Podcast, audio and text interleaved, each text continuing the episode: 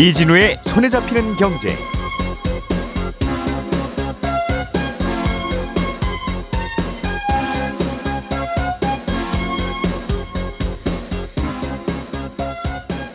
안녕하십니까, 이진우입니다. 부동산 경기가 어떤지를 보여주는 지표 중에 하나가 미분양 아파트 물량인데요. 전국의 미분양 아파트가 요즘 빠르게 늘고 있습니다. 지난 한 달 사이에만 전국에서 만 호가 넘는 아파트가 미분양으로 새로 등록되면서 미분양 물량이 이천십이 년 이후 십 년 만에 최대치를 기록했고, 정부가 설정한 위험선도 넘겼습니다. 잠시 후에 이 소식 좀 들어보겠고요. 집을 가진 분들이 자신의 집을 담보로 맡기고 노후에 매달 노후 생활자금을 받는 주택연금이라는 상품이 있는데, 어, 가입하실 생각이시라면 이월 안에 가입하시는 게 좋겠습니다. 부동산 가격이 최근에 내려간 영향으로 매달 지급되는 연금 금액이 삼월부터는 조금 줄어듭니다. 올해 글로벌 경제가 어떻게 되느냐 하는 건 중국 경기가 올해 어느 정도 회복이 되느냐에 영향을 많이 받게 될 텐데요. 중국의 제조업 경기가 좀 살아나는 것 같다는 지표가 나왔습니다. 챙겨 들어보겠습니다. 이월의 첫날 손에 잡히는 경제 바로 시작합니다. 우리가 알던 사실 그 너머를 날카롭게 들여다봅니다. 평일 아침 일곱 시 오 분 김종배의 시선집중.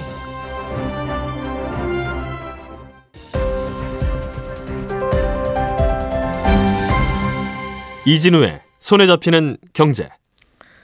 예, 재료만 보기에는 퍽퍽하고 까끌까끌하기도 한 경제 뉴스들을 잘 요리해서 양념도 쳐서 맛있게 정리해드리는 시간. 한국경제신문 나수지 기자, 엠비씨 양효걸 기자, 그리고 손에 잡히는 경제 박세훈 작가, 이렇게 세 분이 셰프로 나와 계십니다. 세 분 어서 오십시오. 안녕하세요. 예, 나수지 셰프님께서 준비한 소식부터 들어보겠습니다. 네. 미분양 아파트가 많이 쌓이고 있다는 건데, 네. 뭐 이거야 뭐 부동산 경기 좋을 때 이제 시동 걸어서 분양을 하려고 하는데, 이제 부동산 경기가 갑자기 식으니까, 네. 어, 도로에 달리다가 앞차가 급브레이크 밟으면 뒤에 계속 이제 급정거 하듯이 많이 늘긴 늘었을 텐데, 생각보다 많이 느나 봐요, 미분양 아파트가. 네, 사실 뭐 이런 이야기야 요새 많이 들어보셨을 텐데, 음. 어제 국토부가 십이월 기준으로 전국 미분양 주택 수를 발표했는데, 어, 이게 많이 생각보다 많이 늘어난 걸로 드러나서 이제 언론사들이 크게 다루고 있는 소식인데요. 예. 어, 십이월 말 기준으로 보니까 전국 미분양 주택이 대략 한 칠만 가구 정도, 그래서 음. 전월에 비해서 한 만 가구 정도 늘어난 걸로 드러났습니다. 이 숫자 자체는 사실 전달인 십일월에도 만 가구 정도 늘어난 것이어서 뭐 깜짝 놀랄 만한 숫자는 아니긴 합니다. 많긴 하지만. 매달 만 가구씩 쌓이고 있다는 거죠? 네. 음. 그런데 이 전체 미분양 가구가 육만 이천 가구를 훌쩍 넘었다. 음. 그 이 점 때문에 부동산 시장 전문가들이 이 미분양이 위험선을 넘은 게 아니냐, 이런 의미 부여를 음. 좀 하고 있는 겁니다. 미분양이 이게 어느 정도 쌓이면 아유 많구나. 네. 이 정도면 뭐. 그저 그렇구나. 이거는 어느 정도 숫자예요? 감이 없어서. 아, 사실 이게 뭐 정확한 기준은 없는 음. 건데, 과거 한 이십 년 동안 전국 미분양 가구 수를 살펴보면 이게 예. 한 대략 육만 이천 가구 정도가 평균이라는 겁니다. 음. 그래서 원희룡 국토부 장관 같은 경우에도 과거에 어느 정도가 맞냐라고 하니까 한 미분양 육만 이천 가구, 이게 위험선으로 보고 있다, 이렇게 발언하기로 했었거든요. 평균치보다 더 늘어나면 좀 긴장해야 된다, 이거군요. 네, 그러니까 이거 사실 숫자 자체가 이걸 넘어섰다는 사실만으로 아유 이거 위험선을 넘었다, 이제 큰일 났다, 이렇게까지 해석하기는 조금 어렵지만, 이게 지금 이 선을 뚫고 올라가면 이제 미분양이 평소보다 많이 늘어난 상태고 약간 긴장해야겠다라는 걸 알 수 있는 거고, 숫자를 좀 살펴보면 미분양 주택 수가 지금처럼 많이 늘어난 게 이제 이천십삼 년 이후 구 년 만에 최대치기는 합니다만, 예. 과거에는 더 많이 늘어난 적도 있긴 했습니다. 이 분양 음. 미분양 주택 수가 정점 찍었던 게 이천구 년인데 이때는 한 십육만 가구도 음. 까지도 미분양이 쌓인 적이 있었고요. 예. 이후에 십팔 년 말까지도 미분양이 한 대략 육만 가구 전후로 유지가 돼 왔었거든요. 음. 근데 그럼에도 불구하고 이거 미분양이 좀 걱정된다, 이런 이야기가 나오는 건 이 미분양 늘어나는 속도가 너무 가파르다라는 겁니다. 네. 그러니까 이천이십일 년 말만 해도 미분양이 한 이만 가구도 안 됐는데 일 년 새 미분양이 한 세 배 넘게 쌓인 거니까요. 음. 그리고 또 미분양에도 약간의 등급이 있는데, 이게 아직 짓고 있는 집이 미분양인 게 아니라 다 지었는데도 임자 못 찾은 거, 이걸 소위 악성 미분양이라고 부릅니다. 삼 년째 미분양인 거죠, 대략? 네. 지, 아파트 짓는데 한 삼 년 가까이 걸리니까. 네, 그러니까 음. 그동안 건설사들이 어떻게든 임자 찾으려고 음. 노력을 했을 텐데도 미분양으로 남은 거니까요. 그런데 예. 이 악성 미분양도 지난달에 보니까 전국에서 한 사백 가구 정도 늘어났습니다. 음. 이 전체 한 육 퍼센트 정도 되는 건데 이렇게 미분양이 늘어나니까 굉장히 건설사들이 집을 팔아보려고 별의별 방법이 다 등장하고 있는 중인데요. 뭐 예를 들어서 계약하면 고가의 가전 선물하고 음. 현금 주는 거 뭐 이런 건 기본이고요. 예. 분양가 좀 깎아주고 중도금 무이자 대출 해주는 거 여기까지도 그래도 흔합니다. 음. 그런데 이 미분양 소화가 안 되면 그래도 안 되면 계약 안심 보장제라는 거를 내거는 것도 나왔는데요. 음. 이거 일단 계약금만 내세요. 그리고 입주 전까지 마음이 바뀌면 다 환불해드립니다. 이렇게 음, 하는 겁니다. 짓고 있는 아파트에 대해서? 네. 예. 근데 건설사 입장에서 보면 어차피 누군가한테서는 돈 받아서 집 지어야 되는데 음. 어, 계약금 받아서 그 사람이 실제 입주하면 너무 좋고 음. 아니고 환불을 해 가더라도 예. 그러면 무이자로 집 다 짓기 전까지 이제 돈 가져다 쓸 수 있는 거여서 이런 걸 좀 내걸기도 아, 하고요. 필사적이군요. 예. 네. 또 아니면 아예 다음 어, 계약금에 대해서 집이 완공되면 계약금이 한 연 칠 퍼센트 정도를 마치 투자 수익처럼 돌려주겠다. 이런 것들도 아, 있습니다. 계약했다가 마음에 안 들어서 환불하시면 계약금에 이자도 붙여서 되돌려드립니다. 그런 뜻이에요? 어, 이거는 돌려주진 않는데 그래도 네. 이자는 붙여드립니다. 그러니까 일종의 현금 지원까지는 아니지만 아. 마치 이제 돈을 좀 깎아주는 것 같은 그런 음. 느낌이 있는 거죠. 기다렸다 이 년 후에 값 사시지 마시고 지금 먼저 좀 계약해 주시면 저희가 이자 드릴게요. 네, 그런 아. 겁니다. 그러니까 이것도 사실은 건설사 입장에서 생각해 보면 건설사들 집 지으려면 소위 피에프 대출, 프로젝트 파이낸싱 대출로 적어도 한 연 십 퍼센트 이상은 금리 얹어줘야 되거든요. 시장에서 예, 빌리려면. 예, 음. 그러니까 차라리 계약, 계약금에 이자 붙여주는 게 더 싸다. 음. 많이들 계약하실 수 있도록 그렇게 유도를 하는 거죠. 그런데 이렇게 사례가 늘어나는 거는 그만큼 건설사들이 집 파는 게 절박해졌다. 이런 네. 방증이기도 합니다. 예전에는 집 안 팔리면 이미 다 지어진 집이면 애프터 리빙이라고 해서 아, 네. 일단은 저희한테 전세 들어오시고 어, 그런 경우도 있었고 그냥 건설사 직원들한테 집 한 채씩 분양받으라고 강요해서 네. 사장님 저희 돈 없는데요. 그러면 그 건설사 직원 명의로 대출을 받게 해서 음. 그래서 그냥 그 대출 받아서 쓴 돈 공사비에도 쓰고 뭐 그랬던 네. 음, 적도 있었으니까요. 앞으로도 미분양은 당분간은 계속 늘 걸로 봅니까? 아니면 요즘 좀 바닥 아직 바닥 분위기는 아니, 아니죠? 네. 대체로는 음. 좀 늘 것 같다 이렇게 보고 있긴 합니다. 근데 올 들어 청약 신청 받은 전국 아파트가 열한 개 단지였는데 그중에 여덟 개가 미달된 상황이거든요. 그래서 그만큼 분양받을 사람 찾기가 어려운데 어, 올해 건설사들한테 분양 계획 있냐 이렇게 물어보니까 이걸 총합해보니 이십칠만 가구 정도 됐거든요. 음. 물론 이게 계획일 뿐이라서 뭐 시장에 얼어붙으면 좀 더 줄어들 수도 있고 이 가운데가 얼마나 미분양으로 남을지는 알 수는 없지만 예. 어, 다만 지난해 미분양이 한 오만 가구 정도 늘었으니까 음. 올해도 그 정도 늘어나면 한 십만 가구는 넘을 수 있겠다 뭐 이런 식의 전망이 나오기는 합니다. 음. 근데 이런 전망이 나오니까 건설사들은 사실 미분양이 곧 손실이라 예. 아 이게 큰일 났다. 건설업계 위기가 금융회사를 비롯해서 경제 전반으로 퍼져나갈 수 있으니까 음. 어, 지금부터 도, 주택도시보증공사 뭐 이런 공기업이 나서서 적당한 가격에 미분양 주택을 좀 사주거나 예. 어, 아니면 미분양 주택 사는 분들은 대출 규제를 좀 덜 적용하는 이런 식의 대책을 요구하고 있기는 한데요. 음. 어, 정부는 이런 직접 개입, 그러니까 미분양 주택을 직접 사주는 거는 없다. 지금은 적어도 없다라고 선을 긋고 음. 있는 상황입니다. 왜냐하면 예. 이 시장 나빠졌다고 해서 당장 건설사들 미분양 어, 주택을 사주면 음. 세금으로 어찌 보면 건설사들의 이익을 보장해 줄 수 있는 부분이어서 예. 어, 좀 강하게 이야기를 하고 있는데 예를 들어서 음. 국토부 장관이 최근에 이 한국토지주택공사 엘에이치가 악성 미분양 상태인 아파트를 한 분양가보다 십 퍼센트 정도 할인해서 산 사례가 있었거든요. 음흠. 근데 이걸 두고 어, 세금이 아니라 내 돈이었대도 지금 이 가격에 엘에이치가 샀겠느냐. 음. 미분양 물량은 정부가 떠안을 단계가 아니다. 이렇게 강하게 이야기하기도 했었습니다. 음. 그러니까 지금 미분양이 늘어나고 있기는 한데 어, 정부에서도 직접 미분양 물량을 사주는 게 아니라 좀 부동산 관련 규제를 푸는 식으로 시장에서 조금 더 미분양 물량이 소화될 수 있도록 유도하겠다라는 음. 방침입니다. 예전에 예전 해봐야 뭐 바로 몇 년 전이죠. 그때도 한참 미분양 쌓일 때 네. 그때는 미분양된 아파트를 사면 나중에 그걸 얼마에 팔든 언제 팔든 어.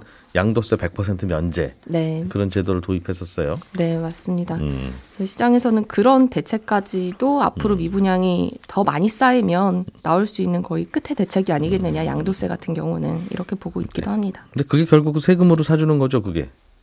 그런 제도 아니었으면 세금이 들어왔을 건데 네. 세금을 안 받는다고 하고 사세요 하는 거니까. 그거나 그거나 다 세금으로 사주는 건데 네. 음, 정부 세금 직접 투입한다고 하니까 또 그건 또 다르게 느껴지기도 하고 네, 또 음. 당장 돈을 주느냐 깎느냐 뭐 느낌이 그런 경우도 있는 것 같고 일각에서는 엘에이치가 그런 식으로 엘에이치 돈으로 미분양 아파트 지금 막 사서 사, 사들이는 걸 두고 국토부 장관은 왜 그거는 관할 기관이면 거기서 알아서 통제해야지 어. 그걸 왜 밖에 나가서 언론에다가 비난합니까 하는 이야기도 나오는 것 같고 네. 늘어나니까 별 얘기가 다 나오곤 있어요. 예. 그렇습니다. 자, 어, 양효걸 기자님, 네. 자기가 사는 주택을 담보로 제공을 하고 집 한 채가 전 재산입니다 하는 이제 나이 드신 분들 네. 매달 연금으로 받는 주택연금이 이게 다음 달부터 신청하시면 이제 똑같은 집이라도 한 달에 받을 수 있는 돈이 좀 줄어듭니까? 네, 줄어듭니다. 이게 음. 주택연금이 이제 만 오십오 세 이상으로 아까 말씀하신 것처럼 집 가지고 있는 분들 담보로 제공하고 어, 평생 연금 방식으로 받을 수도 있는 제도인데. 주택금융공사가 맡고 있습니다. 근데 계속 집값도 바뀌고 이자율도 바뀌고 중장기적으로는 뭐 사람 수명도 조금씩 바뀌기 때문에 예. 일 년에 한 번 주택연금의 월 지급금 그러니까 연금액을 조정해서 발표하거든요. 근데 이게 곧 줄어든다는 거고요.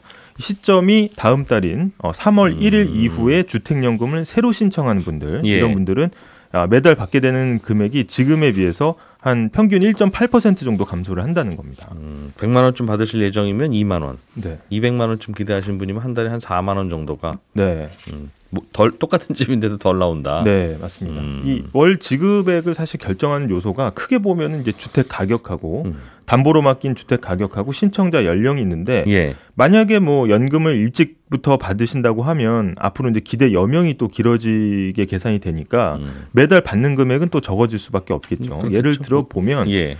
만 육십 세 기준으로 공시가격 구억 원인 주택을 가입을 한다고 하면 한 백구십삼만 원 정도 받거든요. 예. 기존에 일단 기준으로 보면 음. 아, 만 칠십 세 정도면 한 이백칠십육만 원 정도인데 네. 만약에 삼월 일 일부터 가입을 한다고 하면 이 금액이 어, 만 육십 세 기준으로 한 십만 원 가까이 줄어들 수도 있고요. 음흠. 칠십 세 기준으로는 한 육만 원 정도가 줄어들어서 예. 각각 한 백팔십사만 원, 뭐 한 이백칠십만 원 정도로 이게 쪼그라들게 됩니다. 음.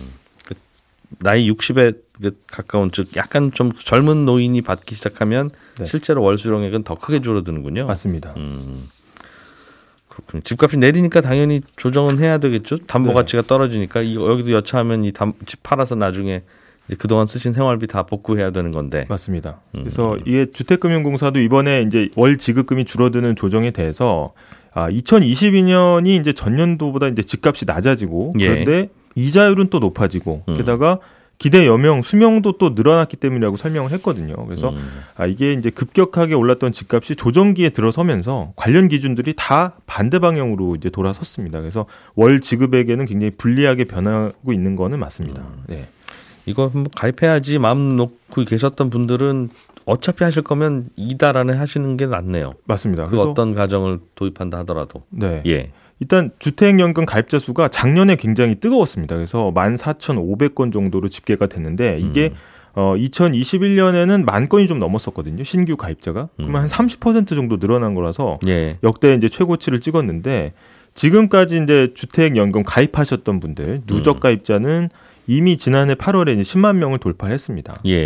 그러니까 대부분 이제 이천이십일 년까지만 해도 주택연금 가입하려고 할 때 어, 집값이 좀 더 오르지 않을까? 음. 어, 집값이 오르는데 미리 가입하면 손해 아닌가? 이렇게 예. 기대가 좀 있었다는 걸 좀 보여주고요. 음. 이천이십이 년에는 이런 기대 자체가 이제 꺾이면서 아, 안 되겠다, 그냥 서둘러 가입하자 이런 분들이 어, 늘어난 것으로 보고 있습니다. 그래서 어, 주택금융공사는 이번 달 말일까지 신청한 가입자하고 예. 그다음에 이미 가입하셨던 분들은 음. 어, 주택가격 등락하고 상관없이 변경된 기준으로 지급금이 나온다 이렇게 야. 설명을 했습니다. 음.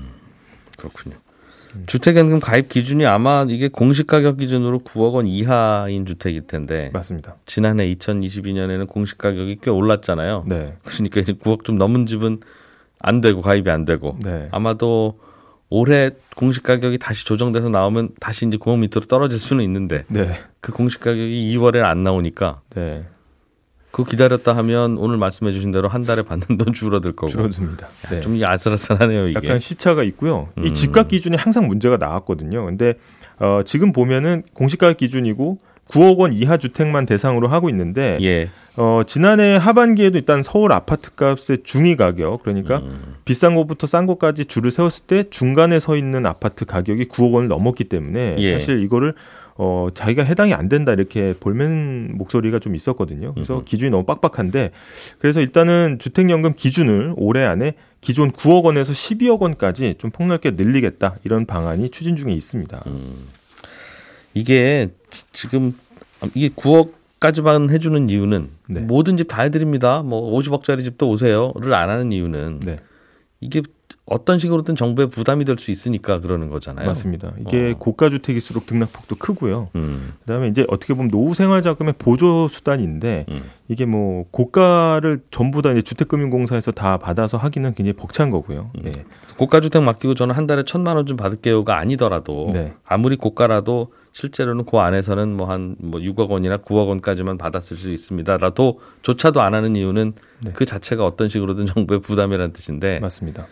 이게 오 년 후, 십 년 후에도 이 제도 있을 거냐 그럼? 네. 라고 생각하면 저는 잘 모르겠어요. 어느 날 내년부터는 이제 주택연금 가입 안 됩니다라고 하실 수, 할 수도 있겠다는 거죠. 정부 예산이라는 네. 게 이제 언제 어떻게 변할지 모르니까. 네, 맞습니다. 그리고 이제 정부 입장에서는 지금 이제 노후 소득의 개념 문제점이 많이 나오고 있는데. 예. 그래서 최대한 좀 제도가 있을 때는 주택연금으로 좀 유도를 하자 이런 분위기이긴 합니다. 예. 특히 이제 노인 빈곤율이 심각한 상황에서 이제 보조 수단이 어, 국민연금 최근에 얘기가 나왔지만 음. 상당히 턱없이 부족하다는 거고 다만 이제 그래서 그런 상황에서는 주택연금이 효율적인 보조수단이 될 수 있다. 그런데 음.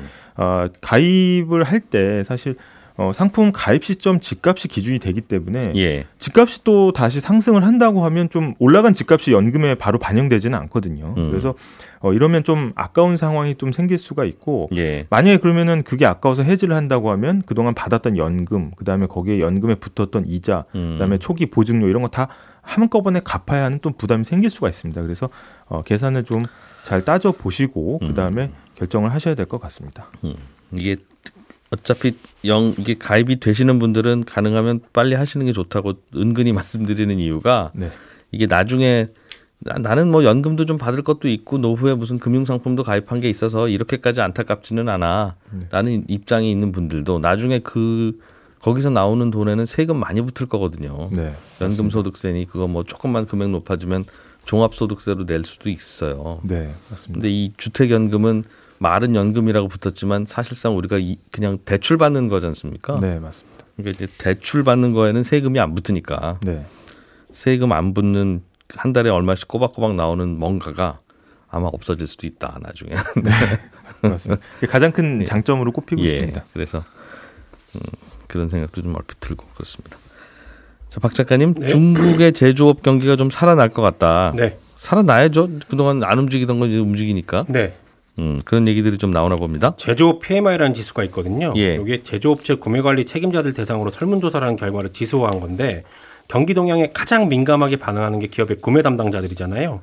이 사람들 대상으로 하는 설문조사니까 아무래도 신뢰도랑 적중률이 그래도 좀 높은 그런 지수입니다. 예. 지수가 기준선인 오십을 밑돌면 경기가 나빠질 거라고 보는 응답자가 많았다라는 거고 음. 반대로 오십을 넘으면 경기가 좋아질 거라고 보는 사람이 많았다. 이런 의미인데 예. 어제 나온 걸 보니까 중국의 일월 제조업 피엠아이 지수가 오십 점 일이 나왔습니다. 음. 그러니까 기준선에 살짝 턱걸이를 하긴 했지만 그래도 경기가 좋아질 걸로 보는 사람이 많았다라는 겁니다. 음. 참고로 이게 한 달 전에는 사십칠이 나왔었거든요. 음. 그리고 제조업하고 서비스업 상황을 함께 보여주는 종합 피엠아이라는 지수 있는데 예. 요거는 지난달 사십이 점 육에서 이번에는 오십이 점 구로 대폭 상승을 했습니다.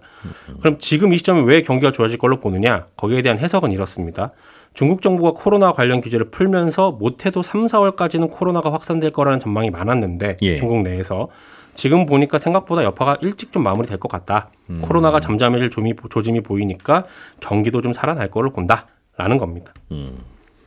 중국의 제조업 경기가 좋아진다는 건 그게 이제 우리나라한테는 무슨 의미가 있다고 봐야 되겠어요? 이게 또 돌고 돌면요. 예. 내 대출금리랑 우리나라 부동산 시장에도 영향을 줄 수가 있습니다. 왜냐하면 내 집값에도 영향을 준다고요? 줍니다. 우리나라 음. 기준금리에 영향을 주는 것 중에 하나가 미국의 기준금리잖아요. 예. 근데 지금 미국에서는 물가 상승세가 둔화되고 있지 않다. 그러니까 여전히 높다. 금리를 올려야 된다라는 측이랑 음. 아니다. 여기서 더 올리면 경기 침체로 바로 간다. 그러니까 멈춰야 된다라는 의견이 팽팽하게 맞서고 있거든요. 예. 근데 이런 상황에서 중국의 제조업 경기가 살아난다는 건 중국이 이제 공장을 열심히 돌린다라는 의미고 음. 그러면 국제 유가에 영향을 줄 수 있거든요. 왜냐하면 석유 수입을 중국이 많이 하게 될 테니까요. 유가 오르고 그럼 물가도 또 오를 수 있다는 거군요. 중국이. 그렇습니다. 음. 지금 전 세계적으로 돌아가면. 물가 오름세가 둔화되고 있는 이유 중에 하나가 국제 유가가 떨어져서 그런 건데 예. 유가가 오르면 물가에 영향을 줄 수밖에 없죠. 그러면 음. 미국은 어 물가가 다시 오르네 이러면서 기준금리 인상을 멈추는 시점이 뒤로 더 밀릴 수도 있다는 겁니다. 예. 물론 이것도 어디까지나 예상인 거고 반대로 중국이 공장을 열심히 돌려서 물건을 많이 만들면 음. 물건 가격이 내려갈 수도 있죠. 음, 중국 제조업 경기가 좋아지면 물가가 오를지 내릴지는 또 그것도 가봐야 아는 거죠. 그렇습니다. 네. 그리고 음. 중국 경기가 지금은 반짝 살아나는 듯 하다가 예. 다음 달에 다시 또 꺾일 수도 있는 거거든요. 그러면 또 미국의 기준금리 방향이 달라질 수 있죠. 음. 아무튼 미국의 기준금리에 어떻게든 영향을 주는 게 지금 중국의 경기 전망이다 보니까 예. 그래서 어제 나온 중국의 제조업 피엠아이가 관심을 받은 겁니다. 음. 참고로 지금 미국에서 기준금리 결정하는 회의가 열리고 있는데요. 지금 그죠? 지금 우리나라 시간으로 지금 네, 저희가 지금, 방송하는 네, 지금 열리고 예, 있습니다. 예. 우리 시간으로 내일 새벽에 이제 결과가 나오거든요. 여기. 이번에는 대략 한 영 점 이오 퍼센트 포인트 정도 올리는 쪽으로 음. 대부분이 전망을 하고 있는데 이게 마지막이냐? 네. 아니냐? 근데 그게 관건이죠. 네, 내일 얼마를 올리느냐 보다는 그래서 앞으로 얼마를 더 갈 건데 음. 이게 관건인데 예. 이 내용은 내일 방송에서 제가 정리를 좀 해보겠습니다. 아마 파월도 모를 거예요. 다음에 어떻게 할지. 아니, 그래도. 아니, 뭐라고 하나, 뭐라, 뭐라고 네. 말하나 들어보긴 들어봐야 되는데 네. 어. 아마, 아마 모를 거예요. 아마. 네. 그리고 예. 하나, 그냥 하나만 시간 좀 남아서 말씀을 드리면 예. 지난달 십삼 일에 있었던 금융통화위원회 회의 내용이 어제 공개가 됐는데 예. 여기서도 좀 약간 갈린 게 뭐냐면요. 금통위원 세 명은 앞으로 좀 더 올려야 된다라는 의견을 제시했고요. 두 명은 더 올리면 안 된다라는 의견을 제시했고요. 한 명은 일단 좀 봅시다라는 의견을 제시를 했어요. 그러면 음. 이달 이십삼 일에 이제 열리게 되는데 요걸 토대로 판단을 해보면 삼 대 삼이 된 거잖아요. 금리를 올릴지 말지를. 예. 이런 상황에서는 한은 총재가 최종 결정권을 제시를 하게 됩니다. 음. 그럼 이제 사 대 삼이 되는 거니까 다수결로 결정을 하는 거거든요. 아, 삼 대 삼으로 팽팽했어요? 네. 음. 사실 뭐 삼 대 이 대 일 정도긴 한데 이제 예. 앞으로 어떻게 될 거냐를 물어보게 되면 삼 대 삼이 될 가능성이 높거든요. 음. 그러니까 지금까지 한은 총재가 최종 결정권을 제시했던 게 세 번밖에 안 될 정도로 예. 주로 이제 하는 내부적으로는 통일된 의견을 제시했었는데 음. 이 얘기는 한은도 지금 기준금리를 어떻게 가져가야 될지에 대한 통일된 의견을 못 만들고 있다는 모른다. 네. 음. 미국이 브레이크 밟으면 우리도 당연히 밟을 텐데 지금까지도 뭐 끌려갔지 우리가 경기가 좋아서 올렸겠어요. 그렇습니다. 어. 그래서 지금 미국 기준금리가 중요한 거고 그래서 지금 중국 경기가 어떻게 되느냐가 중요한 겁니다. 중요한 것이다. 알겠습니다. 영국, 탄자니아, 매사추세츠, 울산 여기까지 찍고 아담 스미스, 카를 마르크스, 존 포브스 내시, 알프레드 마샬 아니 이게 다 누구예요? 세금, 금리, 환율, 주가, 부동산 우와 이렇게 할 얘기가 많다고요? 저는 새롭게 손경제 플러스를 맡은 박정호입니다. 평일 오전 열한 시 오 분, 일요일 아침 일곱 시 오 분. 예, 오늘도 나수지 기자, 양효걸 기자, 박세훈 작가 세 분과 함께했고요. 저는 내일 아침 여덟 시 삼십 분에 다시 돌아오겠습니다. 이진우였습니다. 들어주신 여러분 고맙습니다.